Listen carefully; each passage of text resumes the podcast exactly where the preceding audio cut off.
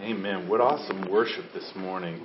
Uh, There is just maybe maybe it's the fact that that's my background coming from leading worship for 15 years, but there is nothing like being entrenched in worship with Jesus Christ. There is just nothing like it. I, I mean, we are going to spend. Do you understand? We're going to spend an eternity doing that. We're going to spend an eternity learning who Jesus Christ is, learning what He did for us on the cross. I, I think we we can't even fathom a mere fraction of what He did for us on the cross, and yet the Bible is full of what He did. I think we're going to spend an eternity learning who He is and what He did for us, what what He gave up for us, and that that is worship. That is worship, is when we connect with Him, we're understanding who He is, we're understanding what He did, we're opening ourselves up to that very connection that He offers. Right? I don't know about you, but that's pretty amazing to me. That we can have that personal connection in worship to the God of this universe, to the one who created us. And it, it really, this wasn't part of what I was speaking about this morning, except for the fact that it really goes along with it.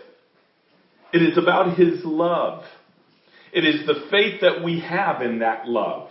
The hope that we have in Jesus Christ. Wow, that's why we're here. I hope that's why you're here. Is because of that hope that He gives us. Now, we, we started last week in a, um, uh, a three part series, and this was based out of 1 Corinthians 13, but a three part series of faith, hope, and love.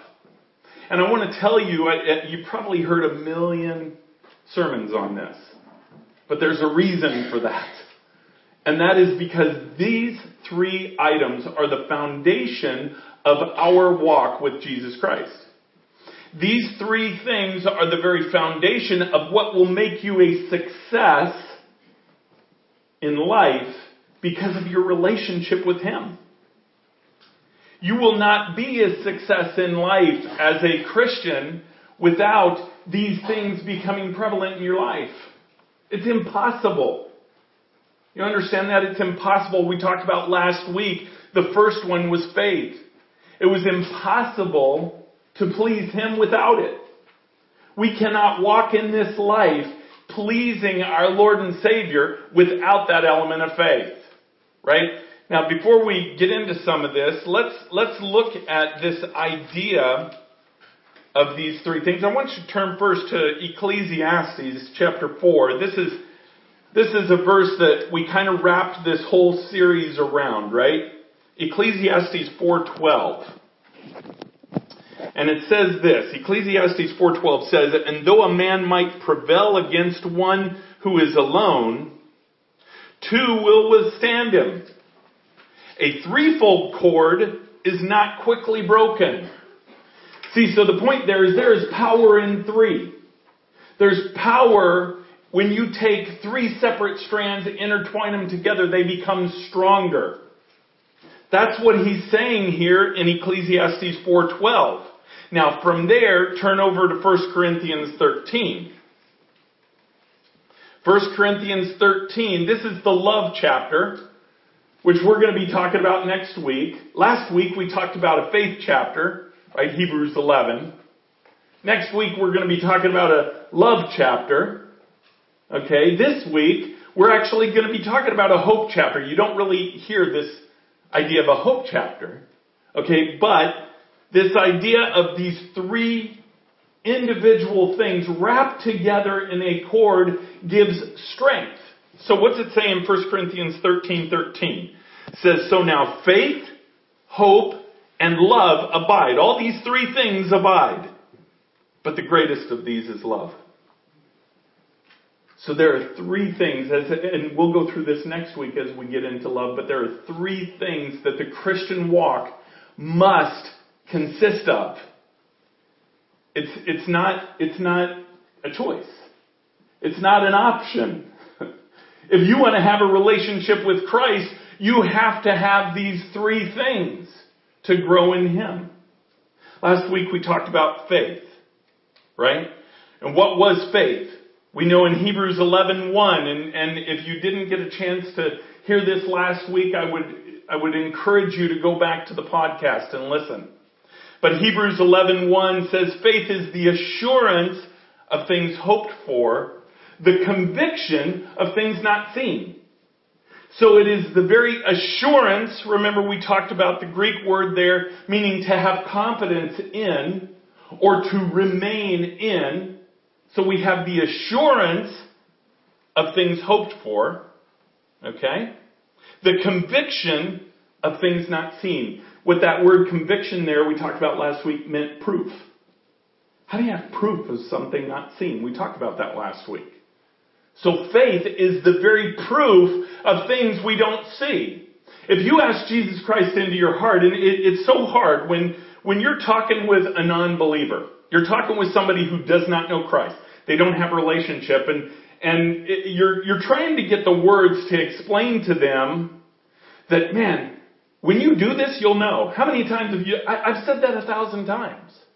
I've said, when you pray this prayer, you're gonna know you're going to know because all of a sudden, by taking that step of faith, by stepping in the very faith of believing Jesus Christ, He gives us the confidence of the proof, right? That's, that's what it's talking about in, in Hebrews 11.1. 1. That conviction, which is the proof of evidence. I know nobody can tell me that I do not have Jesus Christ in my heart. Why? Because he's proved it to me. He's proved it over and over and over and over and over again. Not just through external means, but he has proven it to me in my heart. That proof of evidence that secures my faith in him. That's what we talked about last week, what faith was. So that next one on the list this week is hope. Remember, a threefold cord is not easily broken. Last week we talked about faith, Today we're talking about hope. What is hope? I don't know about you, even when I started studying this, it was a little bit confusing to see the differences between faith and hope. Because, and there are differences, we're, we're going to talk about that, but they go hand in hand. And oftentimes one is not a set thing before the other. Sometimes you see this cycle of faith leading to hope, hope leading to faith. But they are intertwined. We have hope in Jesus Christ. So let's define hope here for a minute. First of all, Webster, if you open up the dictionary and define hope, Webster defines hope like this. A desire of some good accompanied with an expectation of obtaining it or a belief that it is obtainable. An expectation of something which is thought to be desirable, confidence, and pleasing expectancy. So in other words, you're, you're seeing something good and you have the confidence, this, this expectation that it's going to happen. That's hope. I knew when I accepted Jesus Christ, I took on the hope of realizing one day I would stand before Him that one day I would be with him in heaven. That's hope. But what's a little confusing is that's also faith. Right? So we, we want to we want to draw a, a little bit of difference here. Now the Greek word for hope is elpis, E-L-P-I-S. It means to anticipate, usually with pleasure, out of the root word of elpis, an expectation or a confidence. You have confidence when you have hope. When you have hope in something, the, the Bible says there for, for the Greek word of that term, you are having hope in that coming true. That kind of works pretty well with Webster's dictionary reference, right? Now, I, I, I would imagine at the time that Webster's dictionary was written, it probably had a lot more Christian influence in the world. Certainly in the United States, right? So it, it kind of goes along with the same thought process. A desire of, let's go back to Webster, a desire of something good accompanied with an expectation of, of obtaining it. Right? That's what hope is. Alright, but what's hope really in today's society? Because that's where we're at. What do people think of today when they think of hope? The definition of hope in today's world is to wish for, to expect, but without certainty of the fulfillment. To, to desire it very much, but with no real assurance of getting your desire. Does that resonate? If you, if you do any kind of evangelism at all, you're going to realize that the world's definition of hope is very different than ours. The very understanding of that word hope is non existent with a person who doesn't know Jesus Christ. To them, it is wishing. To them, hope is exactly what it said there. This desire for something with no real assurance of getting what you desire. And I hope I'll have an awesome career one day. Of course, I'm not in school, not studying, not doing anything about it. okay, so there's not really an expectation that something's to, I just hope it happens. You know, I hope I win the lottery. Okay, but I've never bought a lottery ticket.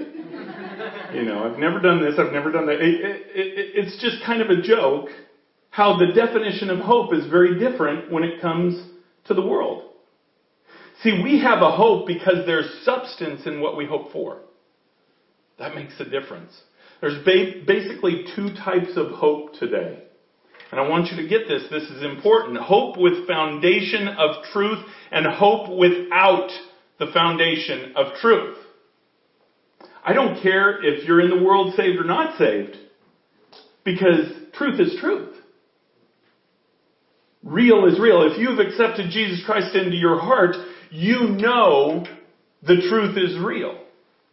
You have been bought with a price, and your life is no longer your own. But because of that, He gives us hope. He gives us first faith. We have faith in knowing that one day I will be with Him. Why? Because He said so. He said so and I believe Him. Why? Because what He says is truth. There's a foundation in that. So that, again, there are two types of truth. Foundation, or two types of hope, I'm sorry. Foundation in truth and no foundation. So let's, let's talk about not having our foundation in truth. Okay, this world's point of view of hope. An example of this is hoping things will get better simply due to optimism. I'm an optimistic person. Have you ever met an optimistic person that goes nowhere? That they just keep hoping, hoping, hoping, hoping, and they keep trudging through this slime. They keep trudging through this, you know, uh, what, what comes to my mind is a person, maybe a, a lady that's being abused at home by her husband. Somebody who's being beat every day or, or even, even verbally torn apart by somebody in their family. They hope it's going to get better. They hope for something new, but you see years later, that doesn't change. See, our hope can't be in people here in this world. Our hope can't be just an optimistic process that, oh, it's going to get better. I, why? Well, I just know it will. Really? That's awesome. That's awesome that that gets you through the day, but is it real? No.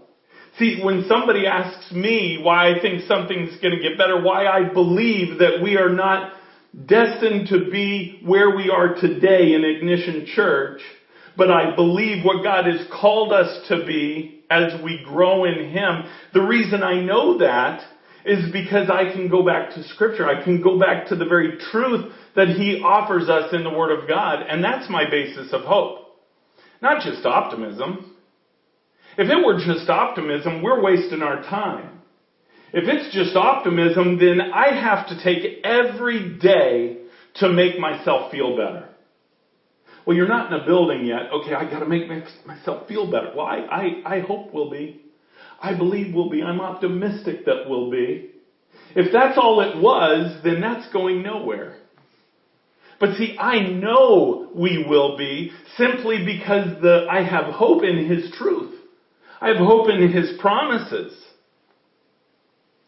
See, there's no foundation for the kind of hope that is simply due to optimism simply due to being an up person. And they're awesome people, don't get me wrong. I, I'm, I tend to be an optimistic person. I, you know, I'd rather be that than a negative person. Okay, but if that hope is not founded in truth, then it's not really hope. It's simply a choice in our mind to be optimistic. we have to put our hope in the power of Jesus Christ and not of this world. And the Bible talks about that. Turn to Psalm 33. See, the Bible deals with, with this, this choice that we have. Where we place our hope. Where we place our future outlook. Right? Psalm 33:17 says, The hope of the righteous brings joy, but the expectation of the wicked will perish. And I was reading, I didn't write it down, but I was reading another verse in Psalms that talked about don't put your hope, and you, you have to understand their world at that time, but they don't put your hope in the horses, and I'm paraphrasing,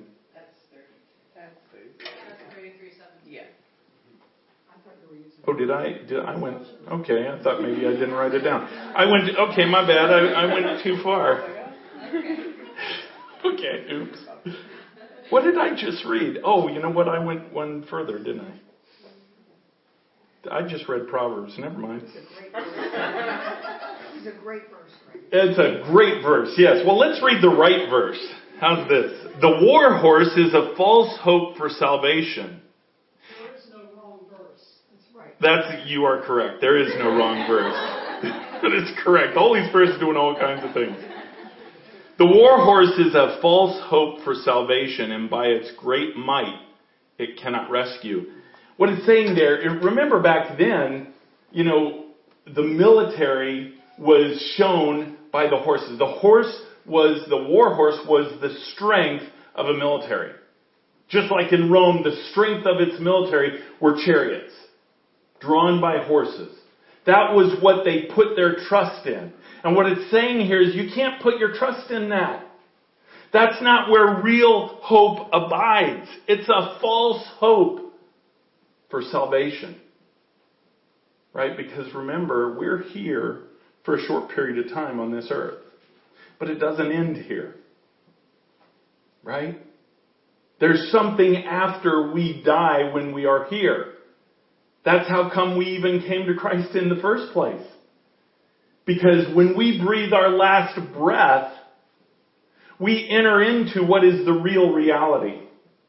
Something we don't understand right now. But it, it, what we see here is not the real reality. That's why God says, seek ye first the kingdom of God. It's to understand where He dwells understand that real reality of what's going on around us in the world, not just what we see, what we can sense. Why? Because we have to get that because our lives are such a short part of our overall existence. So if we have faith in the things that show strength here on this earth, if we have faith in that war horse, if we have faith in our career, if we have faith in our relationship with somebody here on earth, well, you know, I, I get along really well with my boss and, and I'm, I'm gonna put faith in that and that's what I'm gonna put all of my faith into because I know my boss is really going to take me to the top.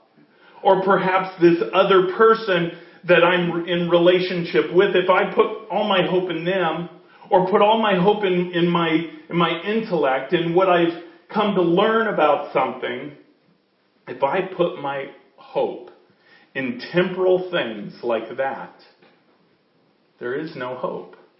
That's what it's saying. Why? Because salvation isn't just for this life. It's not j- just for what we experience here on earth. It's for what happens that next breath after we've breathed our last. So if our hope does not extend into that real reality, if our hope does not extend into eternity, it's not real hope. It's temporary. It has no depth. It has no substance.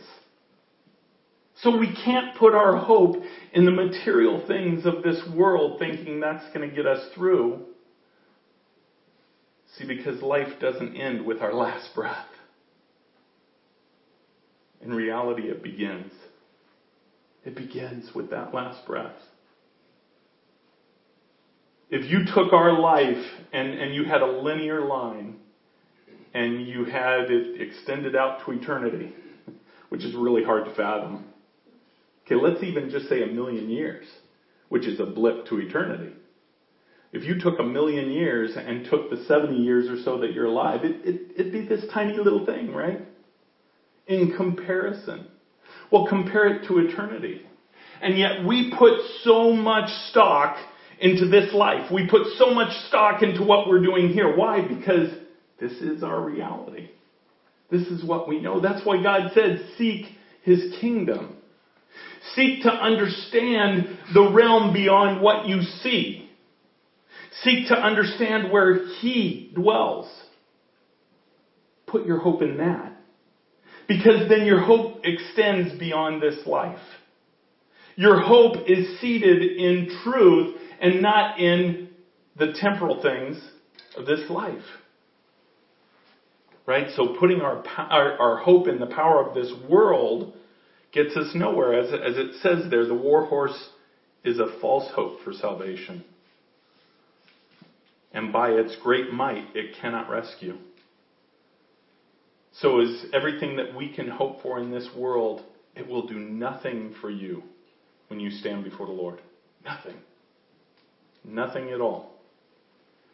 So the other is having hope Hope is having its foundation in truth. We talked about not having a foundation in truth. That's the world's hope. Our hope as Christians is having its foundation in truth. I want you to turn to Romans chapter 5. Let's look at our foundation as stated in Jesus Christ. And, and I'm going to read uh, verse 5, 1 through 11. You know what? Before I comment, let's just read it. Because scripture is so powerful. And this chapter is so powerful. I want it just to speak to you. Therefore, this is Romans chapter 5 verse 1. Therefore, since we have been justified by faith, we have peace with God through our Lord Jesus Christ. Through him we have also obtained access by faith into this grace in which we stand and we rejoice in hope of the glory of God. Not only that, but we rejoice in our sufferings. Ouch. Man, it'd be a whole lot better if he took that out of there, wouldn't it? Alright, but he's saying it. So let's absorb it. Let's understand this. Not only that, but this is, this is verse 3. Not only that, but we rejoice in our sufferings, knowing that suffering produces endurance. Endurance produces character. And character produces hope. And hope does not put to shame. Why? Because God's love has been poured into our hearts through the Holy Spirit who has been given to us. Now we can stop there, but I want to keep going because it's important to understand how God laid this foundation. For while we were yet still weak, at the right time, Christ died for the ungodly. For one will scarcely die for a righteous person, though perhaps for a good person one would dare even to die. But God shows his love for us in that while we were yet sinners, Christ died for us. Since therefore we have now been justified by his blood, much more shall we be saved by him from the wrath of God. For if we were enemies, we were for if while we were enemies, we were reconciled to God by the death of his son, much more now that we are reconciled shall we be saved by his life. More than that, we also rejoice in God through our Lord Jesus Christ, through whom we have now received reconciliation. That's just, I don't know about you, but those 11 verses blow me away. Think about what Christ is saying there. He's, he's shaking us and saying, look at the real reality. You have hope beyond this life. You have hope beyond what you can see. You have hope beyond the very things you can touch and have sense of. Verse 2, let's read verse 2 again. Through him we have also obtained access by faith into this grace in which we stand. And we rejoice in hope of the glory of God. See, re- rejoice there, that word rejoice is not a completely accurate translation. And I, I really want to encourage you as you study the Word, as you have your personal devotions, I want you to begin researching beyond just what you're reading. There are so many good helps today in doing that. And so many helps that are free. I mean, there, there's plenty you can buy. But I'll, t- I'll give you one right now that is one of the best helps I've ever seen. It can, it gives you, I want to say about 10 different commentaries. It gives you Strong's Concordance. It gives you the Greek, gives you the Hebrew. It gives you everything. And, and I, I think, I think it has like 20 different versions, you know, translations of the Bible in it. It's called BibleHub.com. BibleHub.com. When you are doing your devotions, have it up or have it on your phone. Have it wherever you can access it. And as you come across action words, as you come across words that, that are denoting take some kind of action, look them up. Because it might really surprise you to get a feel for what God is saying there. Because in the Greek, in the Hebrew, there's, it's not just a translation, but there are different tenses that God puts in there that it's important that we're aware of. And, and this, this word rejoice is one of those. It's not a completely accurate translation. The Greek word here, and I'm not going to try and pronounce this. I'll spell it for you. K-A-U-C-H-A-O-M-A-I. Okay? The Greek word there for rejoice it means to boast or to vaunt, to glory and make joy or rejoice. See, it gives you a little bit different feeling of what that, let's, let's think about that. Think about what that word rejoice really means to boast and let's reread it. Verse 2. Through him we have also obtained access by faith, this thing we talked about last week we had faith in Jesus Christ. We have faith that He's going to do that. That opened a door for us. That gave us access to something God has that we did not already have access to. So by faith, we obtained access to something. Okay? Faith into this grace in which we stand. And we, what? We boast. We boast we vaunt, we glory in, we make noise about in hope of the glory of God. It's not a quiet thing. Being a Christian is not a quiet thing. It can't be. If you have the hope that He's giving you in this verse, God's not a liar. And He said through faith, you've accessed this grace in which you live every day. This grace in which you take that very next step. by faith, you open this door to hope. You open this door to hope of what? The glory of God. And it says, rejoice in it. But when we dig a little deeper, we understand it doesn't mean just sit at your kitchen table, woohoo, God. You know, it's not about just, hey, you're awesome, Lord, thank you so much. Thank you, God, so much. I love you so much. And then when we're around people, we're just dead quiet. It says rejoice, vaunt, be bold, boast, boast in your hope. Why? Because it's a saving hope. Jesus Christ changes lives. Jesus Christ saves lives. We may not understand that right now because we only, we only understand it by faith. But when we stand before the bema seat of Christ, or those who stand before the great white throne judgment, who don't know Christ, we're going to know and we're going to realize the substance of this faith and hope that we've had our whole lives. And that substance is that the Bible's true. The Bible's real. There is a heaven. There is a hell. There is things that we can attain when we get to heaven through Jesus Christ. The main one being life. Life more abundantly here on earth, but life everlasting there. And that's, we love to concentrate on that. We love to think about that. But you know what? There is the opposite. There is a hell. Hell is real. And hell is permanent. If anybody tells you different, you need to open up your word, the word of God, and, and you need to see for yourself. It's permanent. And our choice is made in this little blip of time that we call life.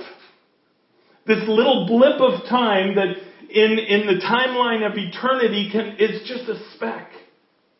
But in that speck, we make a choice. Each one of us makes a choice. To by faith follow Him, to by faith accepting Him into our heart, knowing what He did on the cross for us. And then by hope, understanding what He has for us, not just in this life. Read chapter 11 of Hebrews. Because it talked about the hope that they had, they never realized in their lifetime. The hope that Abraham had, his hope was in the promise that God had that he would be, his seed would be greater than the sands of the sea, or the, the sands of the shore. It would be greater than all the stars in the heaven. See, Abraham never realized that. No, he, he only realized a few. So he died not experiencing what he was promised. But his hope was in another time. So by making this choice in this little blip of a life that we have, we make our choice to accept Jesus or to reject Jesus. And that's, that's, I want you to get this. Because there's a dying world out there. There are people, everybody in here knows somebody who does not know Christ as Savior.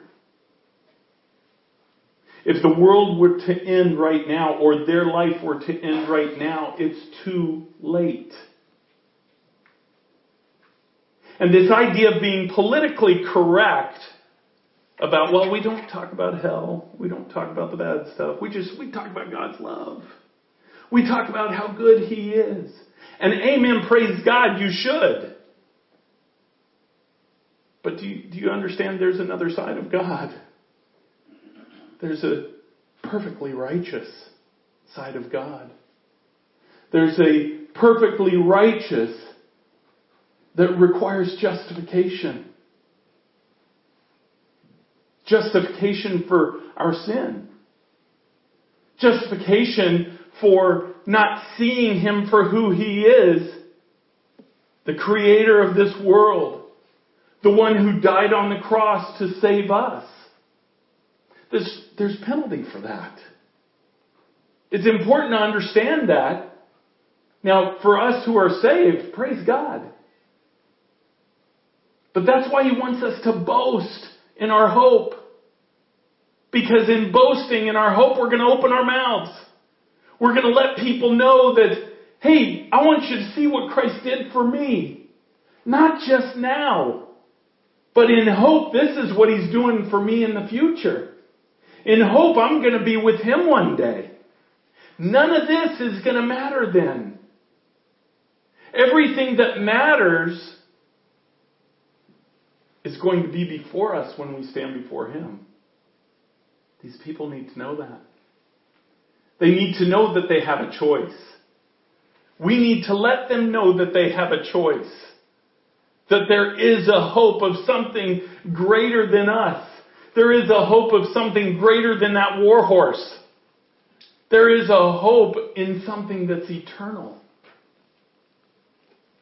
And by choosing, or, or by not choosing to engage in that hope doesn't mean we avoid the other. Well, I just won't think about God. If I don't think about God, it's, He's not really there. That's kind of like that optimistic person that just thinks everything's going to get better. It's not based in truth. It's not based in truth in what real reality is. There is a heaven, there is a hell. There is a God, there is an enemy. And by the way, they are not of equal power. the enemy may be given a, a long leash here on earth, which he has been. He's been made the prince and the power of the air. But you want to understand what his demise is? Read Revelation. You want to understand what, what, what his limited access and his limited power is? Read the Word of God. If you've accepted Jesus Christ into your heart, do you understand you have authority over him? Not just authority over a few demons, not just, well, you know, I'm, I have authority over the tier one enemy right now, and I'm really kind of working my way up to have authority over, you know, the next level. No. no, because when you accepted Jesus Christ into your heart, you became a co-heir with him. You get that? A co-heir with him. You have authority over the enemy. You have authority over Satan himself. Unfortunately, we don't realize that authority oftentimes. We, we succumb to our hope being in that war horse. When we place our hope in the things that we can see. You know, and when our hope is there, then we don't understand who we are in Christ. We don't understand our very authority in Him. He wants us to get it. He is, he is there offering us a life full of what we just talked about, full of this joy, this peace, living in the grace that by faith we accessed. Notice it doesn't say by faith it just pours all on you. We have to, we access it by faith. We have to live in it by hope. We let Him just pour all over us. We understand who we are in Him. It's important to understand this, this idea of hope is not a quiet idea. We need to open our mouths. Let's look at verses 3 through 5 there. I want to kind of go back over these because it gives us kind of a, a, a detailed outline of how this works in our life. Verse 2 Let's, let's read, I'm sorry, verse 3 through 5. Let's, let's read 3 through 5. Not only that, but we rejoice in our sufferings, knowing that suffering produces endurance. Endurance produces character. Character produces hope. And hope does not put us to shame. Think about that. Suffering produces endurance. Anybody in here a runner? Okay, we have a few runners in here. All right, I, am I'm, I'm going to use this. As, yeah, okay. I don't mean running from something. if somebody is chasing you, that's not the kind of running I'm talking about. Oh, I was talking about running rain. oh, okay. Well, anytime somebody takes on something like running, okay, The first time you do it, you want to die. Okay? Probably the second, third time you do it, you want to die. See, that's why I don't do it. I, I really try and stay away from anything that makes me want to die. no, but in reality, as you do it, that suffering, that pain, any kind of working out, any kind of, of buffeting your body, right? You suffer through it.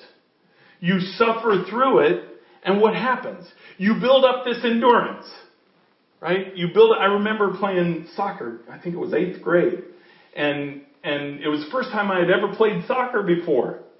And we first day of practice, we go there and we run, and run, and we run, and when we were done, we ran some more. Okay. Second day, guess what we did? We ran. We ran some more. We continued running. Oh, go get a drink and come on back. We're going to run some more. We did this for two weeks. And I remember thinking, I joined soccer, right? I mean, this isn't the track team. This is soccer. You know, what, what in the world? When am I going to learn some skill? And the bottom line is what was it doing? Building up our endurance. Building up our endurance through that suffering through that pain, buffeting our body, getting it ready to actually go out there and kick a ball. Because you can have all the skill you want. If you can't actually run up to the ball, it doesn't help. right? Okay, so that, that's what he was doing there. He was, through that suffering, the coach was producing endurance in us. Now, what's that next step? It says here, when we produce this endurance, then that endurance of enduring the suffering produces character. Ooh, the C word. We don't like that. Character, right? Character. That when we when we suffer through something, we endure through that, it builds character in our lives. Anybody who has had a parent has heard that word before. right? We need character in our walk with God. As we suffer, it produces endurance as we suffer for Him. I don't mean just suffering on our own, you know, but when we suffer for Him, when we spend time in the Word of God, when we take time out to study His Word, to pray, to worship, okay, and we take time out to do that, which could be applied to something else, through that, there's conviction through that, there's realization of who He is in a good way and in a bad way. We don't just realize that He is God and how awesome He is and, and what he, he loves me and He does all these things. No, then we begin to understand when we see how awesome He is, we see how faithless we are. Read Paul.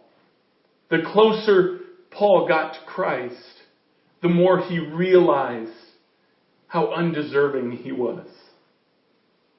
So when we get to know Christ, it's not just about all the good things that we realize. But as you are intimate with Him and as you develop that intimate relationship, you realize how bad you hurt Him. We realize that when we make choices, it has an effect on Him. It doesn't just affect our relationship, but he is hurt. And there's an effect on him. So through these sufferings, it produces endurance. That endurance produces character.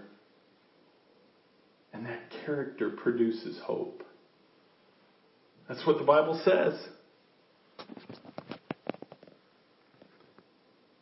And endurance produces character, and character produces hope. And verse 5 and hope does not put us to shame. Why? Because God's love has been poured into our hearts through the Holy Spirit who has been given to us. See, we have been given something very special.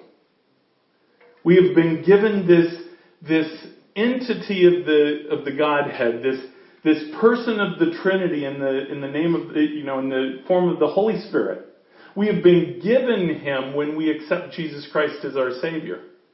He is the very vehicle in which these things happen. He's the very vehicle in which we suffer, we endure, which builds character, which builds hope. And God has been poured into, God's love has been poured into our hearts through this Holy Spirit that we were given. I want you to turn to Romans chapter 15, and I'm, I'm going to end with this.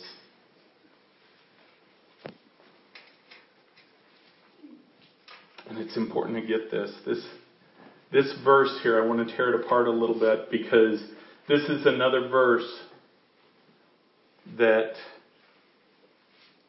means one thing when you just read over it. But when you dig into this, it means so much more. And it's interesting because I didn't even get this till this morning, till almost right before I came up here.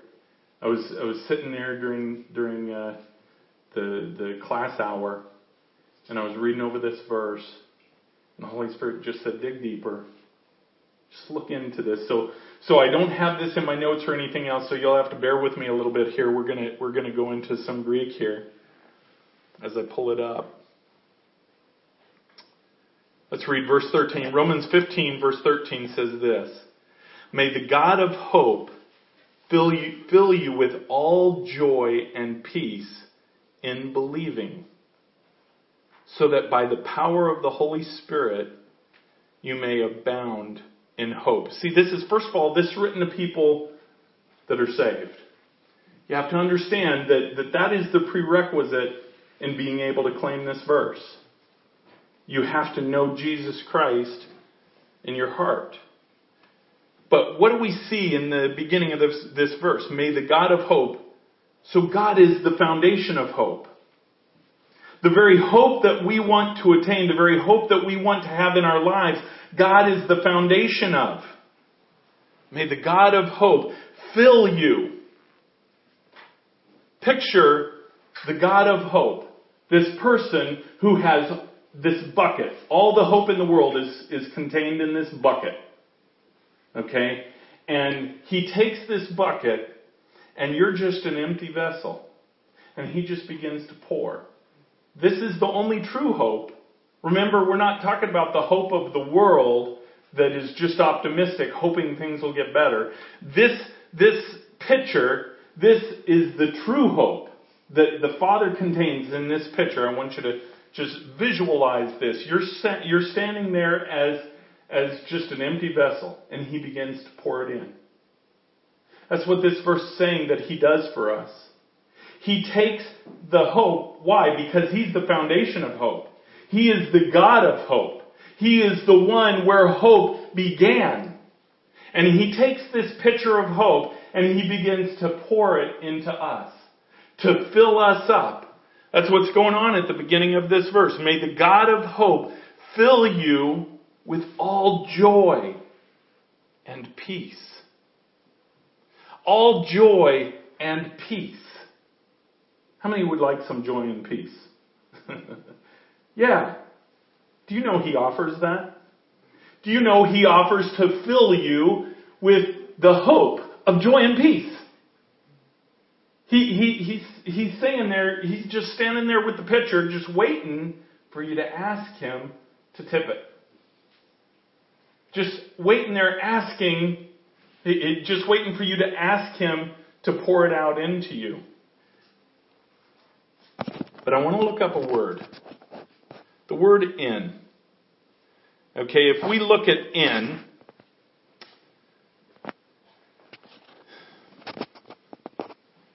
in the Greek, it, it's, it's a preposition. Uh, it's a primary preposition, but it's actually two words in the Greek. Okay? The, the Greek word is even, or E-V-E-N. Uh, it's, it's two separate participles there, but it's, it's a primary preposition denoting a fixed position. Okay, denoting a fixed position in place, time, or state. Okay? Let, let's go back then and, and hold on, let me pull up this other Greek word that has to do with it as well. Uh, it, it is. Uh, it includes feminine or neuter and blah blah blah. You don't need any of that. Um, okay, this is the part I wanted to point out. It's a definite article. Okay, it is a definite article. In other words, this word in means a lot more than you think it does. It is a definite thing. It is denoting a fixed position. So let's go back and read that. May the God of hope fill you with all joy and peace in believing. Okay, it means when you are in that fixed position of believing. See, you can't claim that when you're not in that position of believing. That's why last week we talked about faith. The faith has to be there in believing that Jesus Christ's word is true. When you pull up something in His Word that's a promise, you gotta believe that it's true. You have to have faith that He does what He says and says what He does. You have to believe that. It's an active thing. When you wake up in the morning, that's why I read that there. It is a fixed position. It's something that does not waver. You don't wake up in the morning and decide, well, you know what, today I'm just not going to believe him. Because if you do, then you're not going to be filled with that joy and peace. You ever wonder some days when you're down? You ever wonder why the joy and the peace that you have one day may not be there another day? Because you have to be active in a fixed position of believing. It's not just a part-time thing. See, I trust His Word consistently. If you've ever taken a promise and you claim that promise, you will learn that principle. I remember back years ago when, when we had a, di- had a difficulty after 9-11. Our, our business was greatly affected by 9-11. And and you guys have heard me say this verse, and I've applied it so many different ways since, but but 2 Corinthians 9 8, but my God is able to make all grace abound toward you, having all sufficiency in all things to abound to every good work. See, that verse promises me that if God gave me something to do, and, and I confirmed that with him, he's going to give me everything I need to do it with. Everything. He said all three times in that verse. See, that's a promise of His. So when I go to claim that promise, I have to be active in believing it. I can't just say, well, He said it in there, so I, am sure it'll apply to me if He wants it to. no. It applies, but there's an action that we have to take. We have to believe it. We have to claim it. Why? Because he wants to prove to you that his word is true. He wants to prove to you he does not lie. That's what it's saying here. He gives us joy and peace in believing. Right? It's that fixed position of believing. That's how we receive the joy and the peace. And why do we do that? Second half of the verse so that by the power of the Holy Spirit you may abound in hope. It doesn't say by your own mind. It doesn't say, well, by natural deduction, if I do this, then I will abound. No, it says by the power of the Holy Spirit. Not our own intellect. You can't just know the Word of God and everything go the way it's supposed to go. That's called intellect. That's called knowledge. See, you have to believe it. You can know Jesus Christ, never accept Him as Savior, and spend eternity in hell. See, it says even the demons know who He is. But you have to believe. You have to believe that the promises you claim, being the Word of God, apply to you. You have to believe that when God tells you something in His Word, He is faithful and just to complete it. He does not waver. He doesn't hit it 99 times out of 100, so he's, he's pretty good. We can, we can count on him, you know, pretty much. No. You could count on him every time. So if you could count on Jesus Christ and you knew it, I, I would say if we went through here and did a raise of hands and I said, who in here believes you could count on Jesus Christ every time? I, I would imagine all the hands would go up. So why don't we? Why don't we? If He has the answer, if He is the source of our joy and our peace, then why don't we go after Him? He wants us to. It's because oftentimes we forget the very vehicle that He uses to do that with, and that's the Holy Spirit. Because it just said it. By the power of the Holy Spirit, you may abound in hope. There is no hope by yourself. It's that relationship that we have in Jesus Christ, which is through His Spirit, through the Holy Spirit. That's how we abound in hope. So all this goes full circle back to the one thing intimacy in Jesus Christ. I think we say it just about every week. Maybe God's trying to tell us something. this intimate place with Him. That secret place when you're worshiping, when you're ingesting His Word, not just getting the knowledge, but you're understanding what He's saying. You're breaking it down like what we just did. See, when we do that, there's a little bit different understanding there, isn't there? When we, when we understood what that word in means, it gave us a little bit different picture of what that verse is talking about, of where our hope is. It's not just something in, that we hope is going to come and hope is going to hit us. It requires something of us. We're required to believe. And that belief is active. That belief is boastful. Not boasting in ourselves, boasting in Jesus Christ. Like Paul said, I, I, I would not boast in myself, but I'll boast in him. There was nothing quiet about Paul. I can't wait to meet him. Nothing quiet about him. There shouldn't be anything quiet about us. And I don't mean being annoying. I'm talking about what he does in our lives we need to let people know. Amen. Let's bow our heads.